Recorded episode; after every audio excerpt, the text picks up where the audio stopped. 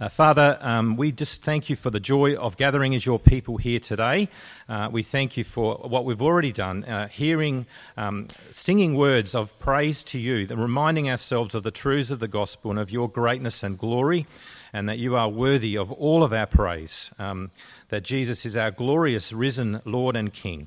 Uh, thank you for your word that reveals uh, yourself um, to us and your great unfolding plan of salvation, universal salvation for the world. And today, uh, right now, as we, as we read uh, your word and hear it preached, uh, please soften our hearts.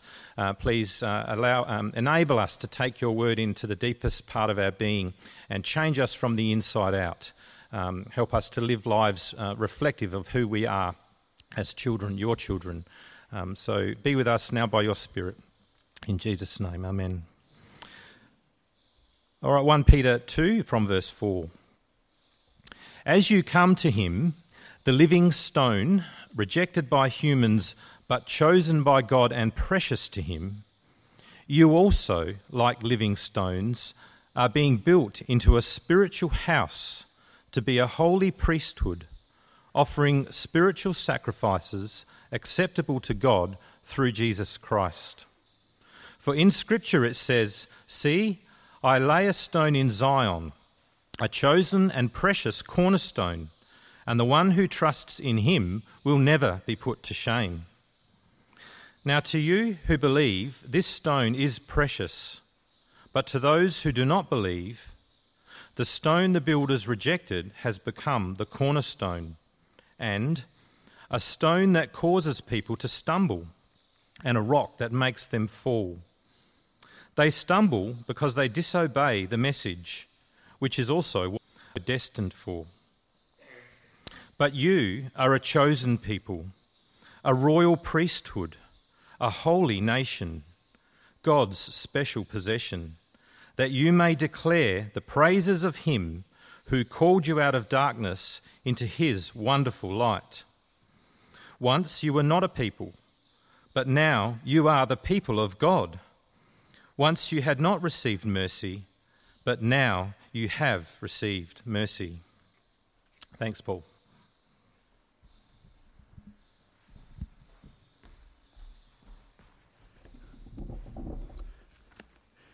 It's great to be with you again today. I've noticed that every male who's been up here this morning has been wearing shorts. Uh, I thought about doing doing that, but I figured that it would be distracting, at least for me, if you're all wearing sunglasses. So uh, I've chosen uh, not to take that course of action. Uh, I have very white legs. There's an outline in the leaflet you received, give you some idea where we're heading, and we'll tuck into it. What do you want to be when you grow up? Uh, that's a question that children get asked incessantly as they go through life. Uh, and if you're like me, you've gone through different phases as you've been growing up. Uh, when I was three or four, my parents told me that I desperately wanted to be a fire engine. Okay, not a fireman, but a fire engine. Okay, I was uh, obviously philosophically and ontologically challenged. Uh, as, I w- as I went through life, uh, late primary school, high school, the thing I wanted to be was a professional sports person, uh, like lots of uh, lots of young, young blokes and women. And then as I went through, I eventually studied law at Adelaide University, uh, became a Christian, and became a minister in a church. So that's sort of been the trajectory I've, I've gone through. But that whole vocational question occupies people's thinking in a whole range of ways.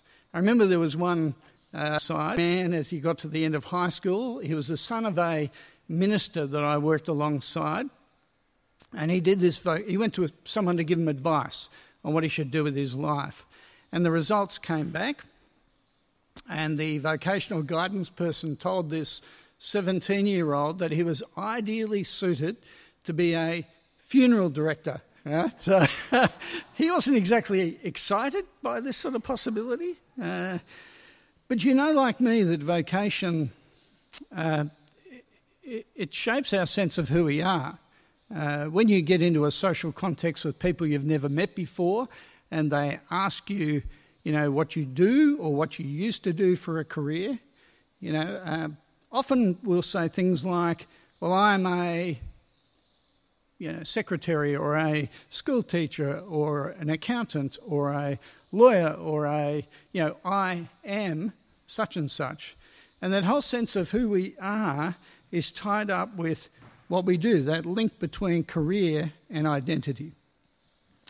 In this New Testament letter, 1 Peter, today we come to this hinge passage. It's 1 Peter chapter 2, verses 4 to 10. And it speaks to the whole question of our core identity. And what it does is it gives followers of the Lord Jesus uh, vocational training insights. It points to who we are, our sense of identity. So let's uh, dig in it to get in, into it together and see, see how we go. The key to vocation, Christian vocation, it starts with actually understanding who Jesus is and what he's accomplished. Doesn't start with us, starts with him. If you go with me to uh, uh, 1 Peter chapter 2, particularly verse 4, and what you'll see here is this passage is riddled with building imagery, and we capture it in verse 4. As you come to him, the living stone, rejected by humans but chosen by God, and pre- living to him. What we're being told here is that Jesus is the living stone chosen by God. Right? Living stone chosen by God. But here's my question for you How can Jesus be chosen? I mean, in what sense is he chosen? If we went back to the start of the letter, chapter 1 and verse 2, uh, believers there are described as chosen. That is, God calls us into his family, but how can Jesus be chosen? I mean, isn't Jesus eternally God? What sense chosen? Well, it becomes clear when you look at the other part of the description here. Jesus is described as the living stone who's chosen by God. Now, it's imagery that's um, drawn out of the Old Testament. So if you go to verse 6 of chapter 2, it quotes from Isaiah 28, uh, the Old Testament prophet. See, I lay a stone in Zion, a chosen and precious cornerstone. And the one who trusts in him will never be put to shame. Now, the prophet Isaiah, he was, he was ripping into God's people. Uh, they thought that because they lived in the promised land, they had this incredible temple, everything was good between them and God. You know, they, uh, and the prophet was saying, you can't treat the temple like a good luck charm. That's not the way it works. Uh, you're not secure with God just by definition. And Isaiah, he predicted the destruction of the temple, but he said that God would erect a new temple, one with a lasting foundation, a chosen and precious cornerstone. But I want you to notice in verse 6, chapter 2, verse 6, that the cornerstone is a him, not an it. A chosen and precious cornerstone, and the one who trusts in him will never be put to shame. Uh, Jesus, and of course, it's talking uh, about Jesus. The prophet was predicting how Jesus would be sent into this world. You see, Jesus is chosen in the sense that he is God's appointed means for the salvation of people. If we went into the New Testament to a place like uh, John chapter 2, uh, in that uh, section of the Bible, Jesus is in Jerusalem, he's at the temple. And what he does is he drives people out of the temple because they're ripping others off. They're trying to make money or profit out of selling stuff on the way into the temple, sacrifices. And Jesus is just outraged. And so he drives them out of the temple, and the people who are driven out challenge him about his authority. And this is what he says He says, Destroy this temple, and I'll raise it again in three days. Now, this temple in Jerusalem that they were standing in front of at this point, it had taken decades to build. Right? And it was probably about the size, if you think of the Adelaide Oval precinct, the buildings and the surrounds, that's about the extent of the temple. And it's okay. I'll give you some instructions about the plane taking off in just a moment. the, uh, the air conditioning has just come on, okay, but that's okay. Just uh, focus with me. Jesus is standing in front of this temple. Uh, it is a huge precinct, and he says, uh, I'm going to destroy this and build it in three days. And of course, everyone's going, You must be bonkers. Then he goes on in verse 21, and we get this com- comment. The temple that he'd spoken of was his body, was his body. You see, Jesus, by his death and resurrection, he, is the, he provides the platform, the basis for people to be saved. And he, precious, precious living stone. Verse 4 chosen by God and precious to him. Or verse 6 chosen and precious, we've landed, we're okay. Uh, verse 6 a chosen and precious cornerstone. Or verse 7 to you who believe, uh, this stone is precious. Uh, Christians over the years, we've made a habit of erecting uh, very impressive church buildings made of big stones. Some of you will know that in the Trinity Network, the uh, sort of the oldest church in our network is actually the oldest church in Adelaide. Uh, it was built and people started meeting in it in 1838. Uh, it is built of very impressive big stones. It's that sort of buildings. But, friends, Christian, we don't treasure buildings made of dead stones. Right? We don't. We treasure the living stone, uh, Jesus. He is precious to us. Then this building, building imagery, it changes as you move through this passage. In verses 7 to 8, it says, Now to you who believe, this stone is precious. And then we get these two quotes from the Old Testament Psalm 118 uh, the stone the builders rejected has become the cornerstone. And then Isaiah 8 a stone that causes people to stumble, and a rock that makes them fall. Now, can I, I just highlight two things here? Uh, the first is that Jesus' value is not and never is based on his popularity. Uh, they took a poll in the first century and they killed him. Right? Uh, that's, that's the way they voted. Verse 4 He's rejected by humans, but, but it is God's opinion that matters here. And God says that Jesus, He is precious and therefore we should see things the same way. But the second thing I want to point out here is uh, if you notice, Jesus is obviously divisive. Uh, verse 8, describing the cornerstone that causes people to stumble and fall. If you don't uh, trust Jesus, then you disagree with God about the core purpose for your life. Uh, God isn't some glorified life coach that's trying to help you achieve your goals and aims as you press on through life. No, no, He is the life coach who actually tells you what your life should actually be about. And if you make anything else the foundation for your life, then you actually invite the judgment of God on you.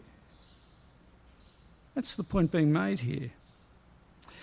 Now, even as I say that, I know that that sort of statement is so inflammatory to tolerant 21st century ears. But there is no way to have a relationship with God except through the one that God has appointed as the means for having that relationship. Jesus is the only one who gives us that possibility.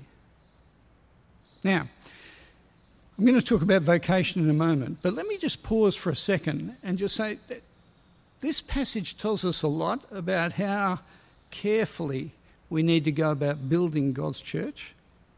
Uh, one, of, one of the pastors around the network caught up with someone the other day, and uh, that person who went to a church that's shrinking in size with people who are generally over the age of 80 said, What's the secret, you know, of the Trinity churches? You know, you're planting churches and they seem to be growing.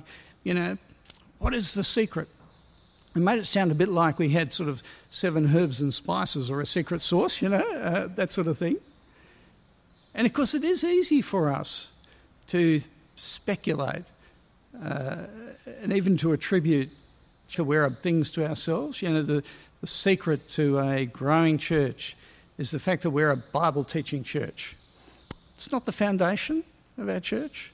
Well, the secret to a church is having, you know, a senior pastor like the energetic uh, uh, pastor you just saw on the screen doing the, the children's song, Duncan Andrews, you know, or a, an older, less impressive, you know, senior network pastor like me, you know, or, you know, we could think of all sorts, you know, great music or uh, terrific children's programs, or you could go on and on and on and on, okay? But, friends, the secret uh, to our church is the fact that we treasure Jesus. Those other things are helpful, but they're not at the heart of it. In 1 Peter 2, verse 24, we're told this about Jesus. He himself bore our sins in his body on the tree. Or in chapter 3, verse 18, Christ also suffered for sins, the righteous for the unrighteous, to bring you to God. We treasure Jesus. He is the foundation for our church, and we build on Him and only Him because He is the only one who makes it possible for us to have a relationship with the God of the universe. Jesus, foundational. So, having established the central place of Jesus, what Peter now does is he turns our attention uh, to what, what that means for us as followers of Jesus. Now, this is the vocational bit, all right? All right, this is uh, knowing Jesus. This shapes who we are and how we live. And again, what you see here is that our vocation is caught up with this temple building imagery in order to help us to get who we are. So we're described as living stones who together make up a house. Verse 5. You also, like living stones, being built into a spiritual house. Uh, today, we're meeting in a building that's made of dead materials, you know, glass and uh, steel and carpet and plastic chairs that are too tall so your legs dangle at the bottom of them. You know, like that's the sort of building that we meet in today. It is a building made of dead material. Literally, it is lifeless. We'll head home after this meeting and we'll lead busy, active lives. But you know what the building will do? Nothing. Right? Buildings don't do anything, right? They just are here. That is the point. God's people here, though, are described as living stones. We're the living stones meeting in a dead building. That's the picture of us this morning. It's language or it's picture language that comes from the Old Testament. In the Old Testament, um, the temple functioned as the meeting place between God and his people. But can I say no more? No more. Uh, you didn't come here to meet God any more than you would have done if you stayed in your lounge room at home. That is, the building doesn't guarantee that sort of outcome. God is no more present here than he was in your bedroom when you left. But we are the living stones in whom God dwells by his Holy Spirit, and together, as we meet today, we are the spiritual building in which God dwells. There's a reason for us meeting, uh, but it's not because of the building, it's because of the building, the people who make up that building. And we are what God is building in and focusing on in His world today. Uh, God's constantly adding to His building. One of the uh, two weeks ago, I got this call on a Thursday afternoon from one of the pastors in the network. He was so excited, and he told me about the fact they'd been catching up with Andrew for two and a half years, sitting down, reading the Bible with him, and finally he said, uh, we were about to leave, and Andrew said, Look, you know, George wasn't George, another pastor. Uh, He said, We've been doing this two and a half years. I reckon about three or four months ago I was ready to become a Christian. And I'd like to, I'd like to uh, become a Christian today. And I said to this pastor, I said, You're very slow, aren't you? You know, how did you miss that cue? You know, no, I didn't say that at all. But uh, he was just, uh, he said, and he became a Christian just there. Uh, and I just had to tell somebody. So that's why I'm calling you. So I could just tell you how excited I am.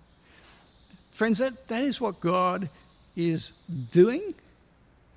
And yet sometimes we feel the pressure of not being at the heart what God is doing in the world. But it is what God is doing. The Christians that Peter wrote to, they were marginalised for following Jesus. I think today, we know in Australia that Christians are not flavour of the month. Uh, we know that we're not popular. We don't run a risk of meeting together like some Christians do around the world, but the reality is that we know the pressure we're under when we leave uh, throughout the week to go quietly as Christians. But, friends, God is still building his people. Today, the, the experts they tell me there are two billion Christians scattered across the planet. And the number of people becoming Christians is three and a half times the rate at which the population around the world is growing. Now, what that means is, while I've been speaking uh, across the planet, about three and a half thousand people have become Christians uh, just during the time we've been meeting this morning. Quite extraordinary, isn't it? The church. Uh, it is. It is just wonderful. Friends, we are the church of God, His people, and we're at the centre of His eternal plans. And it gives you perspective, doesn't it? Uh, you ask your neighbours how important they think church is or how important they thought this meeting was this morning. They'd probably say, ah, you know, so it's nice for you if you find it helpful, but pretty incidental, really, to all of life. Can I say that's absolute garbage? Do you understand that, that this gathering and other believers who are gathering in Victor Harbor today, you're at the heart of God's eternal purposes for what is going on in this world. This is the action centre of the universe at this very point in time, from God's perspective. Not because you are incredible or I'm incredible, because as I look around, that's definitely not the case, all right? no, I don't want to insult you, but do you understand what I'm saying? It is because of God's activity in our midst. And then what we're told as this passage unfolds is that the followers of Jesus were described as priests. It's interesting, isn't it? Verse 5 You're a holy priesthood, offering up spiritual sacrifices acceptable to God. Or in verse 9, uh, you are a royal priesthood. You see, this is the um, identity of every Christian person. Picks up the language of the book of Exodus in the Old Testament, Exodus 19. God saying to his people as they're about to receive, you know, the Ten Commandments and instructions about how to live in the land, if you'll obey my voice and keep my covenant, you shall be my possession among the peoples, for all the earth is mine. And you shall be to me a kingdom of priests and a holy sacrifice. Uh, the priests in the Old Testament, they uh, offered sacrifices to God for sin. They were like the middlemen who introduced people to God. Friends, we have no need for those, those sort of priests these days. They're totally irrelevant because all believers have access to God through Jesus. And in that sense, we're all priests. But also, this talks about our vocation, who we are, what, how we're meant to live.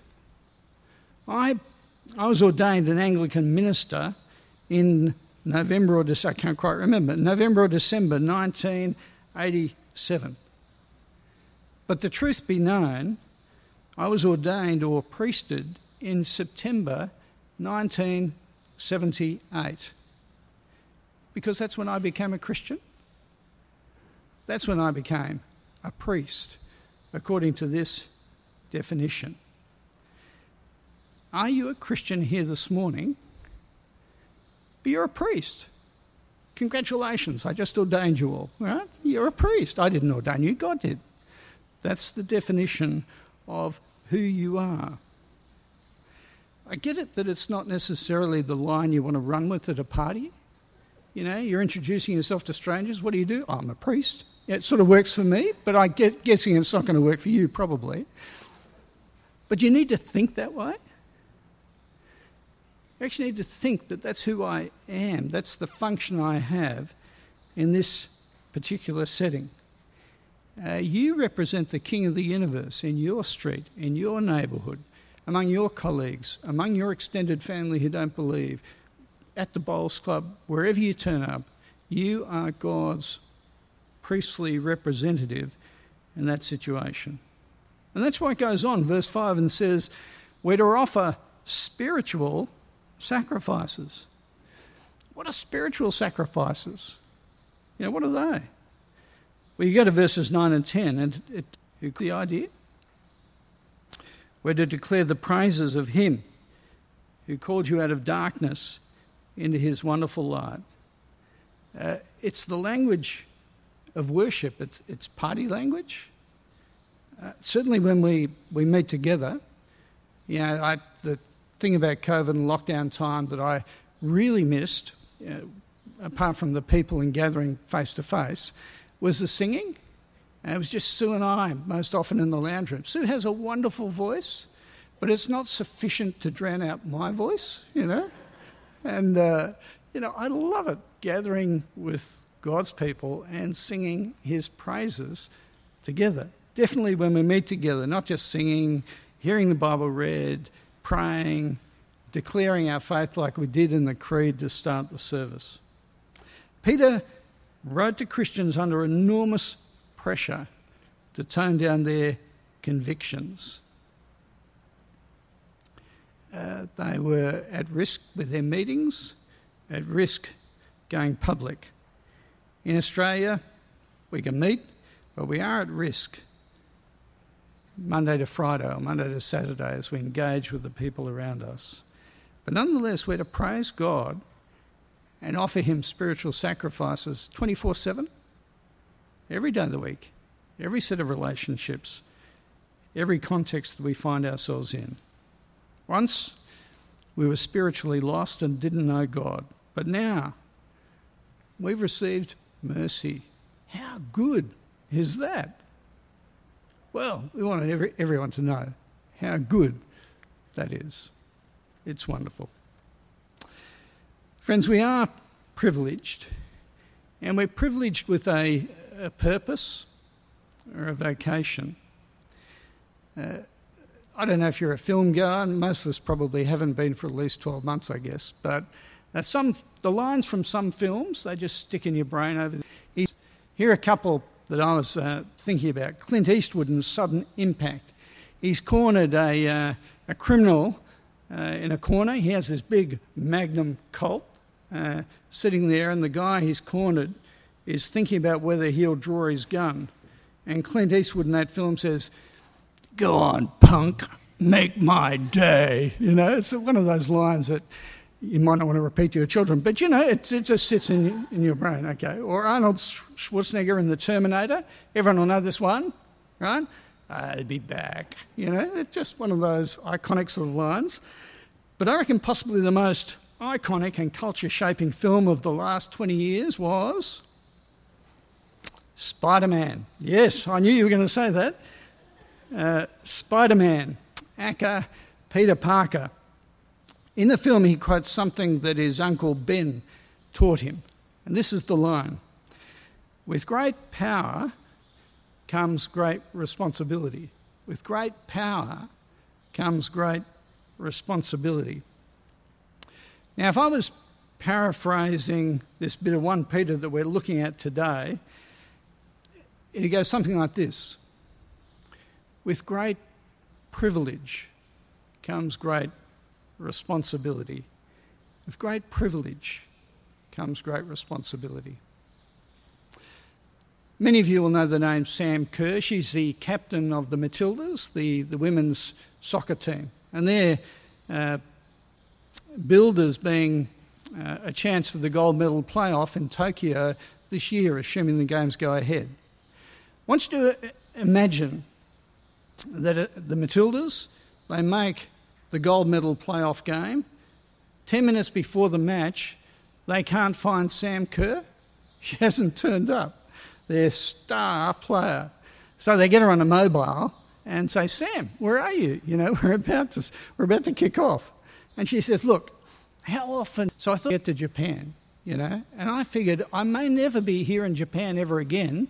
So I thought I'd take the day off to go out and look at some of their amazing ornamental gardens. And they really are quite extra. Like, there'd be no way that would happen. Right? She is picked to captain Australia. And when Australia play, you turn up, especially if you're in a gold medal playoff. That's just the reality. Friends, Christians, if you are a Christian, then you have been chosen by God. He's shown us amazing grace and mercy. Verse 10 Once you were not a people, but now you are the people of God. Once you had not received mercy, but now you have received mercy.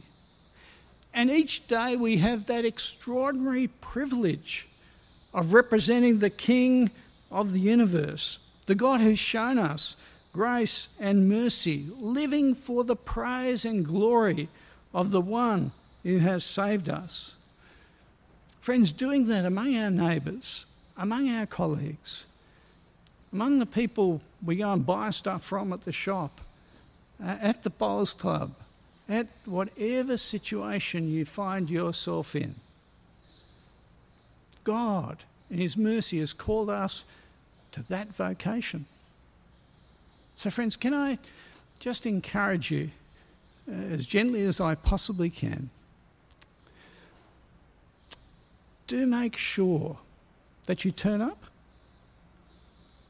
Make sure that having been selected and chosen, you show up day by day by day to live for the praise of the glory of the one who has chosen you. Okay?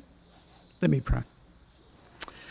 Heavenly Father, we do thank you that you're a God who has shown us extraordinary mercy. And Father, we thank you for this part of your word that just establishes in a foundational way the way Jesus himself uh, provides us with access to you, but not only that, clarity of self identity and purpose. Father, we thank you that by your kindness we've been chosen. And Father, we pray that you'll help us to show up uh, for the praise of your glory day by day by day. And we ask it in Jesus' name. Amen.